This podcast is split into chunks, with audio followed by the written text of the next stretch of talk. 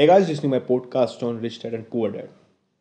Rich dad poor dad अपने time के लिए बहुत ही नामचीनी बुक थी जो कि फाइनेंशियल एडवाइस के बारे में थी। इस बुक में हमें बहुत चीज़ों के बारे में पढ़ता है जो कि हमारे फाइनेंशियल आई को बढ़ा सकती है और बढ़ाती भी है। हमें एसिड लाइबिलिटी के बारे में पता लगता है। हमें पुअर मैंटेलिटी पुअर मैंटेलिटी और रिच मैंटेलिटी के बारे में पता लगता है। जब मैंने रिच डैड पुअर डैड का एक टाइटल सुना तो बड़ा समझ में नहीं आया चंबा सा लगा। क्योंकि इसका जो टाइटल है, वो बहुत ही यूनिक है। खैर, अगर मुझे जब मैं थोड़ा डिस्कवर स्टार्ट थोड़ा डिस्कवरी स्टार्ट की मैंने, उसके बारे में पता लगा तो मेरे को समझ में आया कि अमेरिका में तो बहुत कॉमन होता है। राइटर अमेरिका के है रॉबर्ट कियोस की मुझे लगा शायद आई थिंक रिच का मतलब भाई रिच डैड का मतलब स्टेप डैड होगा, और पुअर डैड का मतलब उसके रियल फादर क्योंकि बहुत कॉमन है कि वहाँ पर माँ बेटों की मतलब मम्मी पापा की नहीं बन पाती। पेरेंटली हुड इतना अच्छा नहीं चलता।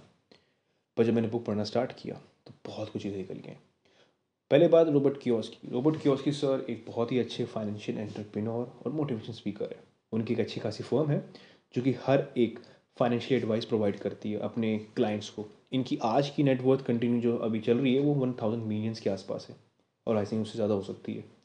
For not sure about it but so पहले चैप्टर में हमें रॉबर्ट कियोस की एक बहुत ही अच्छा एग्ज़ाम्पल बताते हैं कि पैसा जो होता है वो मतलब अमीरों के लिए होता। है अमीर पैसे के लिए कभी काम नहीं करते, उनको पैसे बनाते हैं।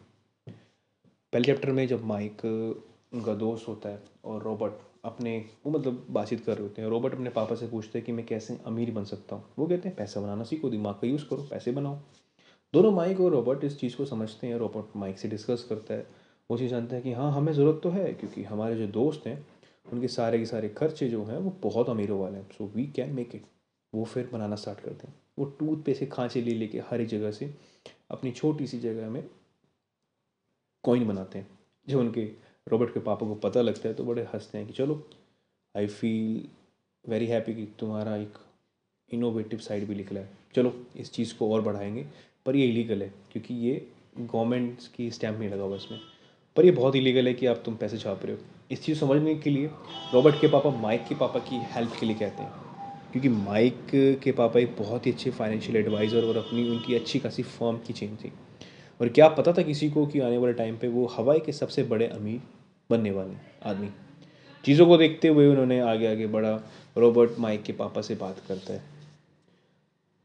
माइक के पापा उसका टेस्ट लेते हैं और हो सकता है कि उसे बताते हैं कि अब तुम्हें क्या करने वाले हैं। तो पहले चैप्टर में हमें सिर्फ़ इतना ही पता लगता है कि अमीर लोग कभी पैसे के लिए काम नहीं करते, उनको बनाते हैं ही जस्ट क्रिएट अ वर्क इस पूरी पूरी जो समरी मैंने पढ़ी अभी, जो मैंने आपको बताई है, इतनी बात तो मेरे को भी अंडरस्टैंडेबल है सपोज़ व्यू से कहूँ कि हाँ ज़्यादा जितने फाइनेंशियल एडवाइज़र्स होते हैं मोटिवेशन स्पीकर्स होते हैं, आध्यात्मिक आपकी जो स्पिरिचुअलिटी होती है, वो सारी सारी आपकी माइंड सेटअप माइंड्स पे होती है कि अगर आपका वॉरे वाला माइंड सेट है so you never give up the things अगर आपको चीज़ों को कैजुअली लेना पसंद है और चीज़ों को आप चेंज नहीं करना चाहते तो या वो आपकी लाइफ में काफ़ी कुछ है वॉक क्रिएट कर सकती है। तो इन चीज़ों को समझिए, क्योंकि जितने भी अगर हम बेसिक आइडियाज़ पे आएँगे सो हाँ हर एक खेल माइंड का होता है। You have to control your mind and thoughts बार बार प्रैक्टिस करने से चीज़ें चेंज हो जाती हैं। अगर आपको मेडिटेशन के बारे में जानना है ब्लैक होल्स के बारे में जानना है तो या you can subscribe my channel Twinkie black hole जिसमें हम आपको, मैं आशुष त्यागी नए नए आइडियाज़ लेके आता हूँ, उन पर टॉपिक पर बात करता हूँ। आपको पॉडकास्ट कैसा लगा? आप मेरे को बता सकते हैं for my Instagram I D है A S dot H U T O S H eight nine eight उस पर जाइए, आपको सारे के सारे मूवीज़ के रिव्यूज़ मिल जाएँगे।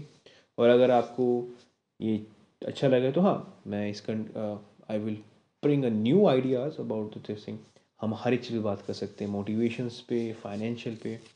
पर क्या अभी के लिए फाइनेंशियल एडवाइस मैं आपको इतने दूँगा और इससे मैंने यही सीखी है कि हाँ यू कुछ कुछ चीज़ों के लिए हमें काम करना भी चाहिए पर कुछ कुछ चीज़ें हमारे पास ऐसी रखी रहती है जिन्हें हम एसेट समझते हैं पर वो लाइबिलिटी होती है। सो so, उनका डिफाइन करना बहुत ज़रूरी है। So thank you so much bye and Shaba care and happy new year